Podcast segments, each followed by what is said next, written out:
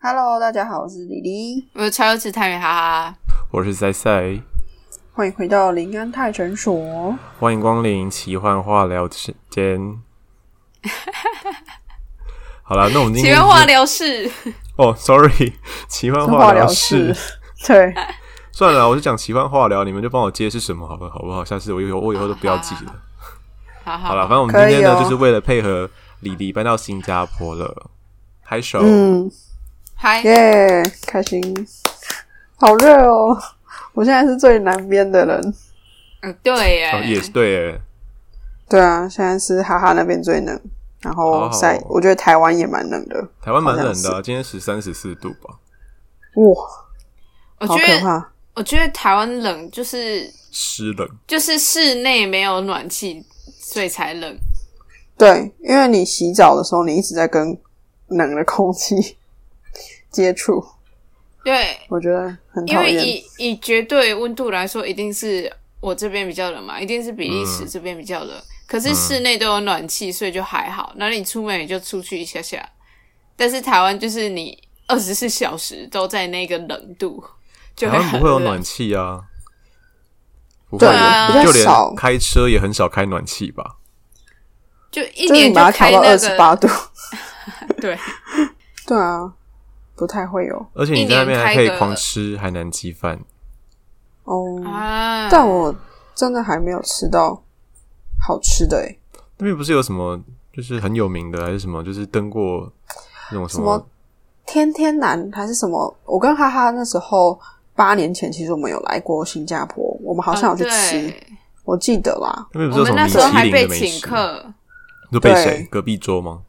对，一个也叫 Lily 的人我忘记了，隔壁桌他对对是搭讪，就是一对夫妇，嗯哼，然后你讲，我有点忘记了。就一对夫妇，然后因为那时候好像是用餐时间吧，然后他是在那种美食广场那种地方，所以就人很多。然后我们就是跟人家并桌吧，然后他就就是哎、欸、发现我们是台湾人，然后就跟我们打聊天，然后就是好像男生还女生是导游吧，就说很常去台湾什么的。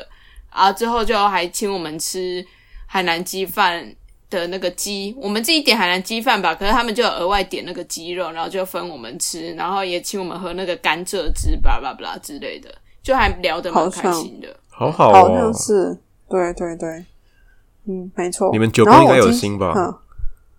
酒罐现在唐立奇吗？出国会有好运，对啊。我没有哎、欸，我有去看，没有我没有，嗯、我两个。详细请去听唐老师的那个哈 podcast。忘记唐阳鸡酒屋哦，唐阳鸡酒屋，啊、对，好啦，那塞塞今天要讲什么？哦，就是我们今天呢，就是要为了配合李黎，就是搬到新加坡，嗯，那我们就来分享一个新加坡的案件吧。好哟，那这个案件呢，就是发生在一九八一年，那在一月二十五号的凌晨两点，那就是有一个刚呃有一个木工大哥。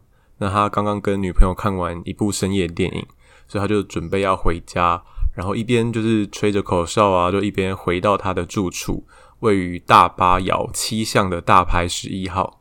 嗯，那在等电梯的时候，他就注意到说，诶，就是那个公寓的那个这个路口有放了一个褐色的旅行旅行袋，但是这时候他就是慢慢靠近这个旅行袋的时候，发现说它的底部有渗出就是红色的液体，那他就感觉到不对劲， oh.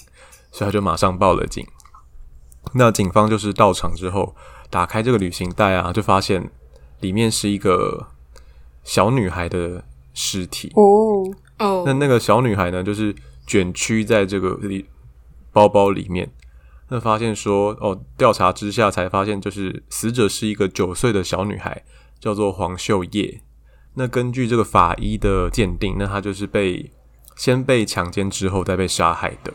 那凶手在给他注入那个镇定剂的时候，镇定剂之后呢，就进行了强奸，然后再捂住他的口鼻，导致他就是窒息身亡。但因为就是现场证据不足，因为他就是被装在旅行袋，然后被弃尸，所以就是附近的没有什么证据啊，找不到任何就是可以找到犯人的一些证物，所以他就是警方在现场就是附近盘问了大概两百多个人，但还是找不到任何线索，所以这个案情呢一度陷入了瓶颈。不过在两个礼拜之后，就是同一年的二月七号，有居民在也是在大巴窑大排的十号跟十一号中间的一棵树下，那发现了一个马来的男童，叫做加扎利，当时是十岁，他的尸体。那当时他的尸体就是血肉模糊的，嗯，然后尸体旁边就是有一条就是微弱的那个血迹。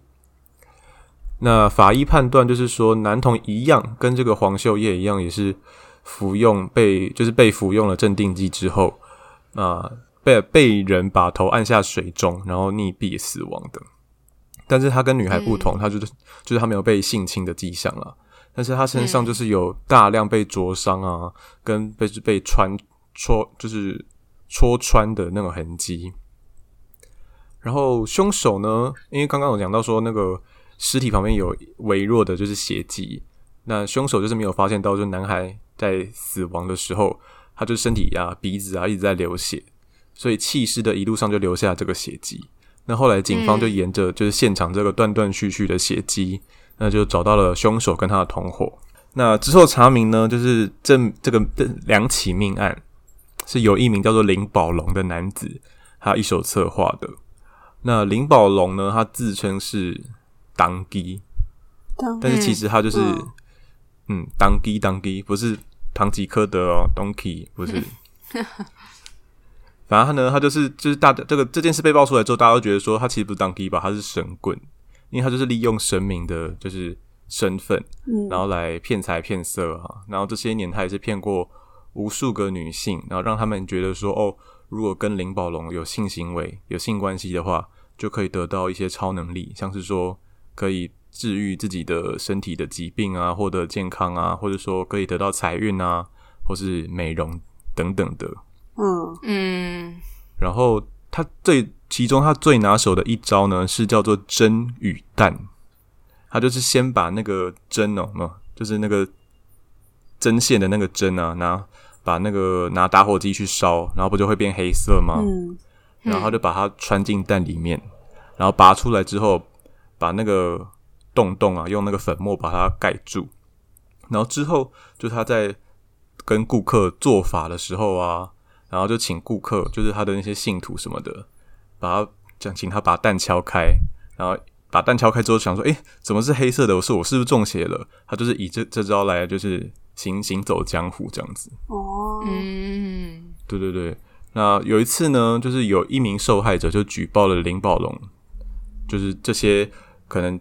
骗女生来性行为，然后得到一些就是好处的那种违法行为啊，或者一些呃骗人的骗人的那种法术。嗯，那要控告林宝龙就是强奸罪啊等等的，所以警方就开始介入调查嘛。那这个就是让林宝龙觉得说很生气啊，觉得说怎么可以这样子，所以他就决定要杀害儿童，因为他认为只要把儿童献祭给就是他。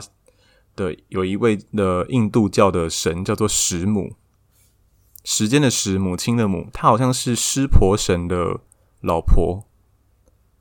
她就是如果把儿童献祭给这个湿母的话，就可以转移警方的注意力，然后可以干扰警方再继续追查下去。就是她的想法就是这样子，所以他们就决定就是要决定要找儿童来杀害，然后献祭。所以呢。在这件事情上，林宝龙刚刚有讲到说他还有同伙，那他就有两名忠实的助手，嗯、一名是他的妻子，叫做陈梅珠，那另外一个呢是他的，就是也是算他的信徒之一吧，但是也是他的情人，叫做何家凤。啊、那这个何家凤呢，就是呃，蛮常被他就毒打恐吓的。就被林宝龙毒打跟恐吓，嗯、导致何家凤后来有患有这个斯德哥尔摩症。哦，那斯德哥尔摩症就是他会被那个被害者会对犯罪者产生一些情愫啊，嗯、进而就是对他产生好感跟依赖，所以他就是会听从于这个林宝龙的话。那他们是如何犯案的呢？嗯、就是林宝龙会假装说：“哦，我被石母附身了，因为他毕竟他说他是当机嘛。”他就说：“那我，嗯嗯嗯我说，哎、欸，我被石母附身了。”所以他就是让这两个女人相信说，石母想要他们在想要他们以这个杀害儿童的这个行为来报复揭发他的顾客。所以呢，这两个女人就开始为林宝龙就是物色人选，就开始在附近啊住家附近的教堂，然后何家凤呢就在教堂附近找到了黄秀叶，那引诱他到林宝龙的住处。那这三个人就是不停的向呃黄秀叶就喂食含有这种镇定剂的饮料跟食物，那导致他就是药物发作之后就会睡着了嘛。嗯嗯。但是林宝龙呢，就是在以这个性爱之神的名义说，他要跟就是黄秀黄秀叶有交媾的行为。嗯，就说哦，这是神说的哦，所以他就是就以神的名义这样子，然后就是跟他产生就是性交，然后性侵了这个黄秀叶，当就是当时候不到十岁的黄秀叶。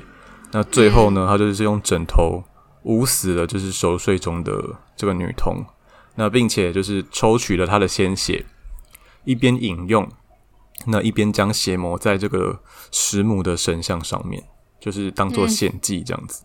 嗯、那他们之后呢，就是为了确保说这名黄秀叶女童没有任何生命迹象，他们还是把女童的头压到就是水里面，然后再用电击电她。这么然后可怕，就是要确定说她真的已经就是没有生命迹象了。嗯，然后他就再把她的尸体就装到旅行袋上，然后跟刚刚讲的一样，就是放在呃，就是电梯旁边弃尸。嗯，然后两个礼拜之后，他们就又开始要计划找下一个杀害目标嘛。那就他们用同样的方式，也是一样去附近，可能教堂附近找到这个男孩十岁的加扎利，然后一样带到住处里面。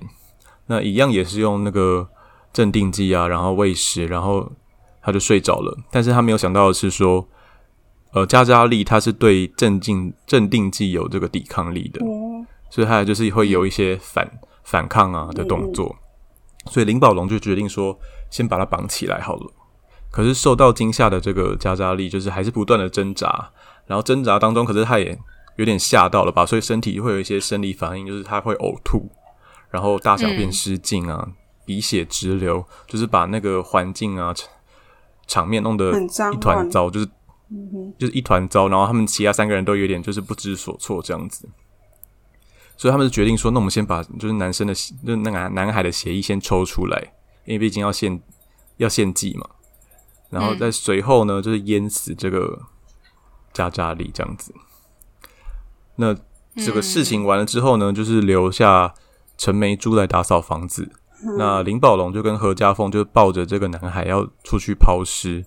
可是因为就是刚刚场面实在太过混乱了，所以他没有发现说男生就是那个男孩子一直在滴血，嗯、因为毕竟他流鼻血，嗯、然后又他们又就是把他搞得就是浑身都是血这样子，所以这样子的一个算是他们行为的败笔吧，才让警方顺着印记找到了他们，然后将他们逮捕起来。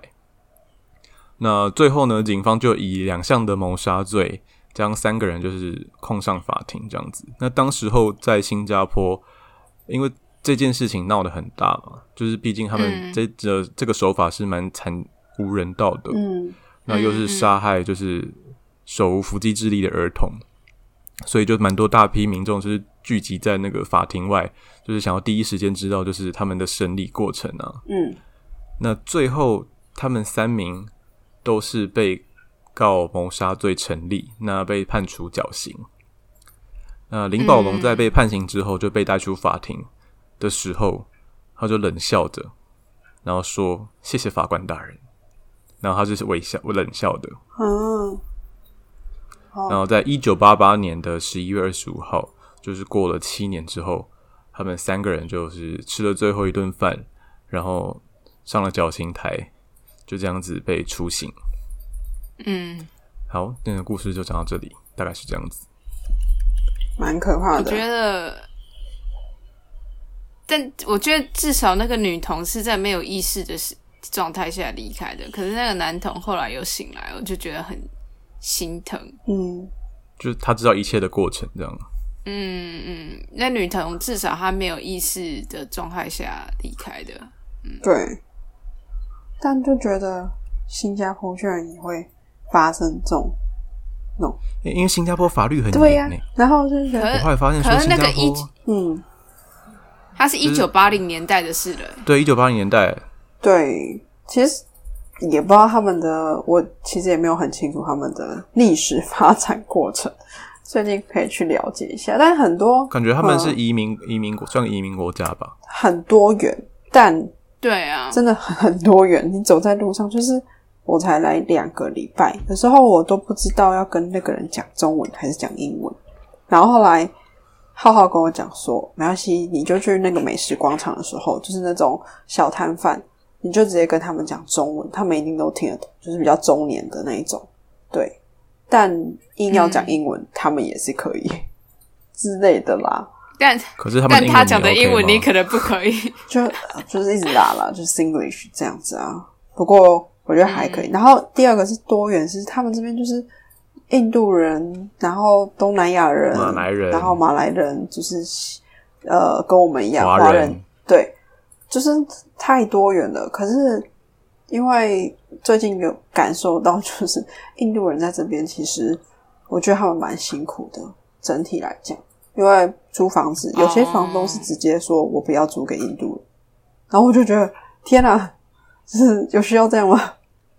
可是他们体味真的很重，对，可是他们普遍行为就是房东觉得没办法接受，我觉得也有可能，但整体来讲，他们对印度人都会有一种比较排斥的感觉。歧视，对对对，但是我觉得他们其实印度在这边大概也可能都已经第二代第三代了，基本上你说很严重的体味还是什么，我觉得应该没有夸张到这样了。但因为老一辈没有没有没有，可我今天去参观体味参观，就是他如果是基因的关系的话，他如果基因就是印度的话，我觉得那个体味是蛮厉害的哦，因为我他们会用很重的香水去盖过那个体味。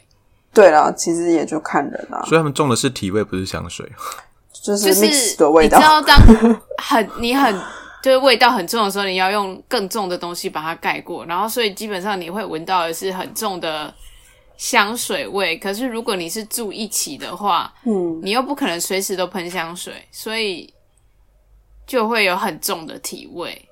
就是我觉得看他的饮食啊，还有他那个人的习惯啊，对啊，但也也不能说以偏概全，但就是就是就觉得他们这样在这边生活也是蛮辛苦的，就是呃，不过印印度人在那边当地应该也算是比较低低层的那种工作的人吧，所以、嗯、我觉得未必诶、欸，因为像。就是浩浩的学姐是台湾女生，她的男朋友就是印度人，她就在 N U S 读 P H D， 所以就是你也会觉得他们也是蛮多人才的、啊，不得不说，就是。但是，嗯、因为我我是用印象去讲、嗯，我们那时候去的时候不是小印度区，然后就会比较脏、比较乱嘛。哦，我觉得其他区就是说到脏乱这件事情，我觉得新加坡就是其他区。我现在住的就是西区，就是金文台这附近，我觉得也没有比较干净，所以就是一直这几天光下来，我就一直觉得， oh. 然后他们的那那个塑胶袋，每一次去超市，他一定会给你七八个塑胶袋，因为他就一直你不拿，他就会帮你分类装进去，那就觉得很奇怪。哦、oh. ，对，然后这是我目前觉得最诡异的点，就是虽然没有在提倡环保这件事，我觉得没有，然后回收这块。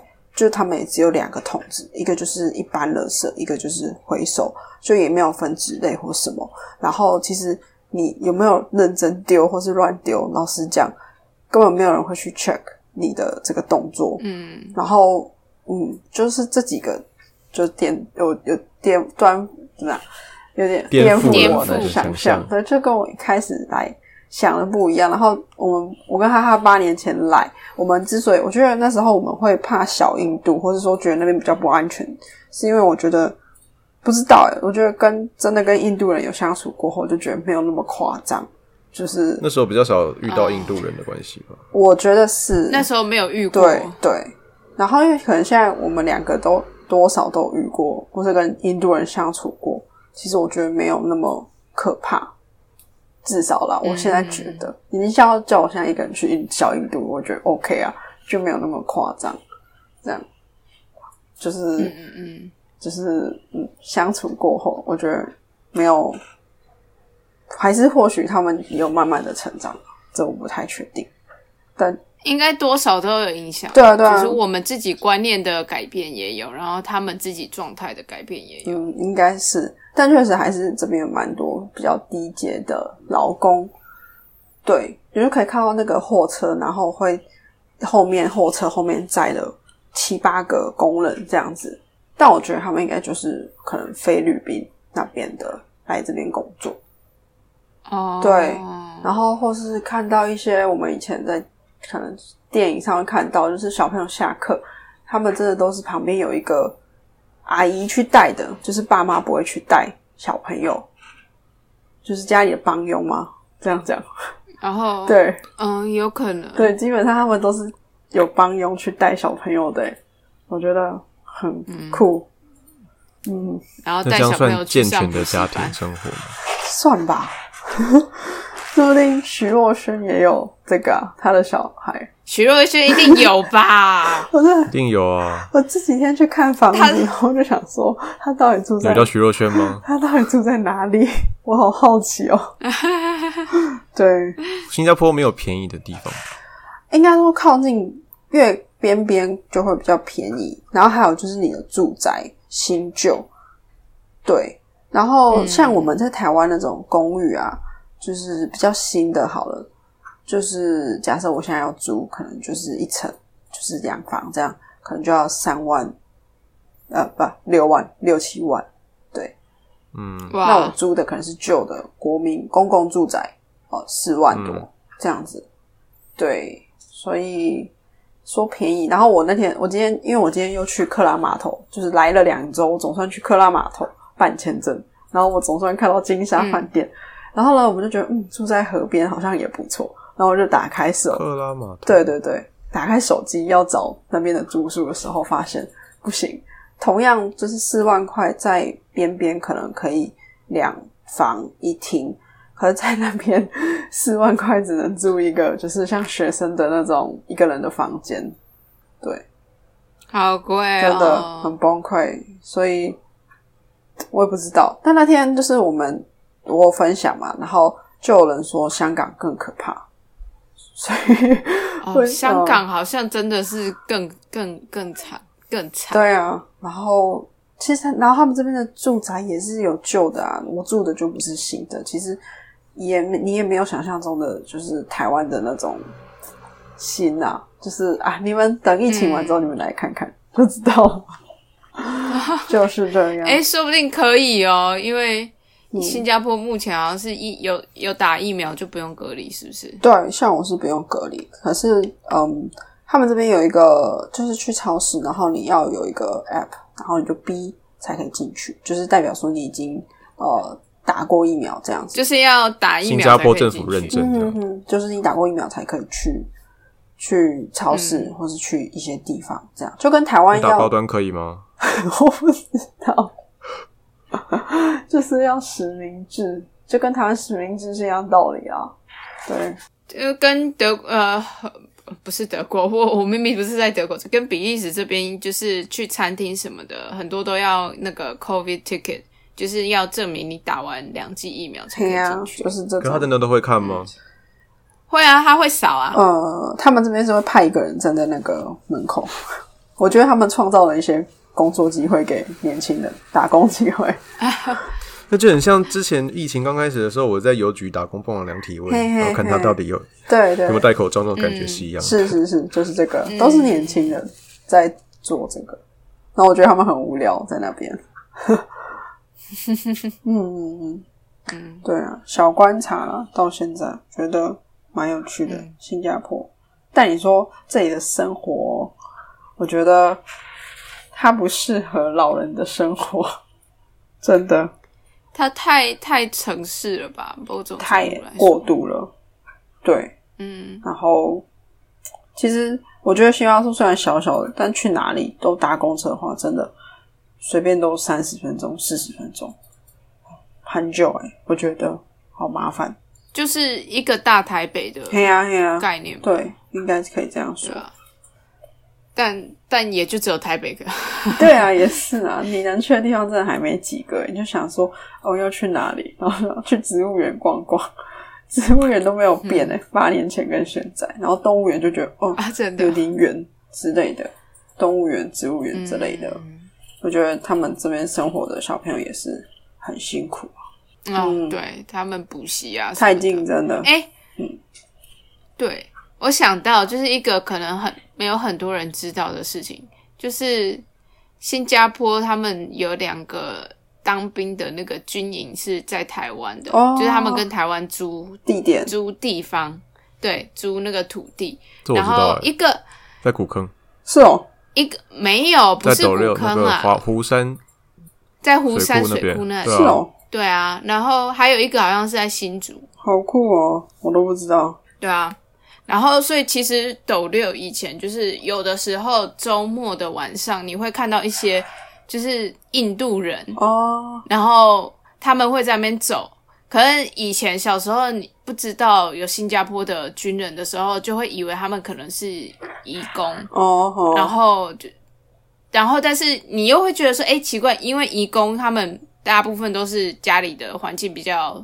不好，然后才会出国工作嘛，所以你就会觉得说，诶，他们就是打扮什么的比较不会有那种呃时尚有钱的感觉，这是一种刻板印象，我知道。但是反正有一些那种，你就看起来你就会觉得他就是年轻人，然后头发有打理啊，然后看起来就像是大学生那种样子的人。然后一群走在路上，然后有有印度人又有华人那一种的，小时候就不晓得是什么，但是后来才知道说哦，原来是新加坡的，对，阿兵哥。然后有一次我还有遇到他们，然后他们就问说，就是那个斗六不是有一间外国人的酒吧嘛、嗯，他问说那个酒吧在哪里，然后我就跟他说哦哦，在那边那边这样去，在哪里？在。在那个桥那边啊，怎么讲？我不知道怎么讲。对，在桥那边的巷子。哦，对，小卷拉面斜对面。哦，我知道，我知道，我知道。嗯，我突然间忘记那间 bar 叫什么名字了。他们的汉堡很好吃，然后就是那是斗六唯一间外国人的 bar。斗六没什么 bar， 好不好？嗯，对啦，何止外国人？没有啦，有啦，那种什么的饭店的顶楼都还有他们自己的 bar。对。好了，对啊，还还有什么飞镖 bar， 只是我们都没有再去而已啊，不常去啊。波bar什么讲的好像我们有去过一样，就没有去过。对啊，不常不去，很少去，几乎不去啊，就就没有去过，对，就没有去过了。那、啊、怎么会讲到这个？其实讲到新加坡的军人、啊，没有就讲说新加坡啊，在台湾、嗯、啊，他们这边好像对啊。什么生男生男生不是要当兵吗？然后嗯，就是人家说如果你是什么外国人生男生，然后你让他就比较有机会爸爸妈妈申请到当地的永久居留之类的。嗯，因为他可是他你的小孩有机会变成他们的人当兵这样，然后他们去当兵。对，但但那要你的小孩子有入新加坡籍哦。但你要怎样才可以录？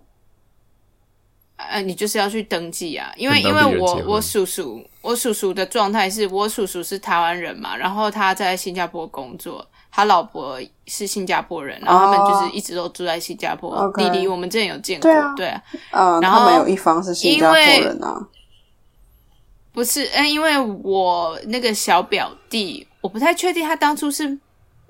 美国生的吗还是怎样，反正他就不是，他在新加坡不是用新加坡的国籍，嗯，然后因为他们一直不想帮小朋友入籍，不然他要当会有当兵的问题嘛，哦，然后因为这个原因，所以我叔叔一直也没办法就是成为新加坡的那个居民。是哦，就是诶是居民还是拿到国籍，反正就是我因为我表弟，所以我叔叔也被卡着这样子，但是他们又不想让我表弟就是成为就是要当兵的人口。嗯，哦，了解啊。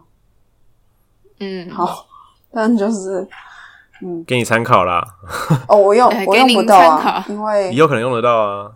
哎，还是很难，因为至少我们都不是新加坡人，你懂我意思吗？可能也完全机机会已经更少了，更渺茫，所以我是觉得没有什么太大关系啊。除非除非你们以后想要永远永久待在那边啦，我们并不会有永想要永久，但是说有这个永久，你在这边会很方便做起事，嗯，就是不管。身份呢？身份上面会比较方便，然后就但除了这个，就也没有太多的想法了，就觉得它也不是一个要缴税，要缴啊，呃，对。然后如果你想要有像购房的呃的情况的话，买房子啊，就是税金你一定会比，反正外国人终究还是比本地人高很多，对啊。所以，嗯，对。我们就觉得没关系，还很遥远，但就是慢慢来再说，有就有，没有也没差。恭喜你踏进就是什么 Crazy Rich Asian 那啥 Asian 地步，uh-huh. 对，亚洲疯狂富豪的那个故事场景。对啊，你就是杨紫琼，不是啊，但就觉得，嗯，好有趣哦，就是觉得很新鲜。比因为我没有住过台北，也就没有住过什么亚洲比较大的城市，所以就。嗯嗯，一切适应中，蛮不一样的，很不一样啊。好吧，很不一样。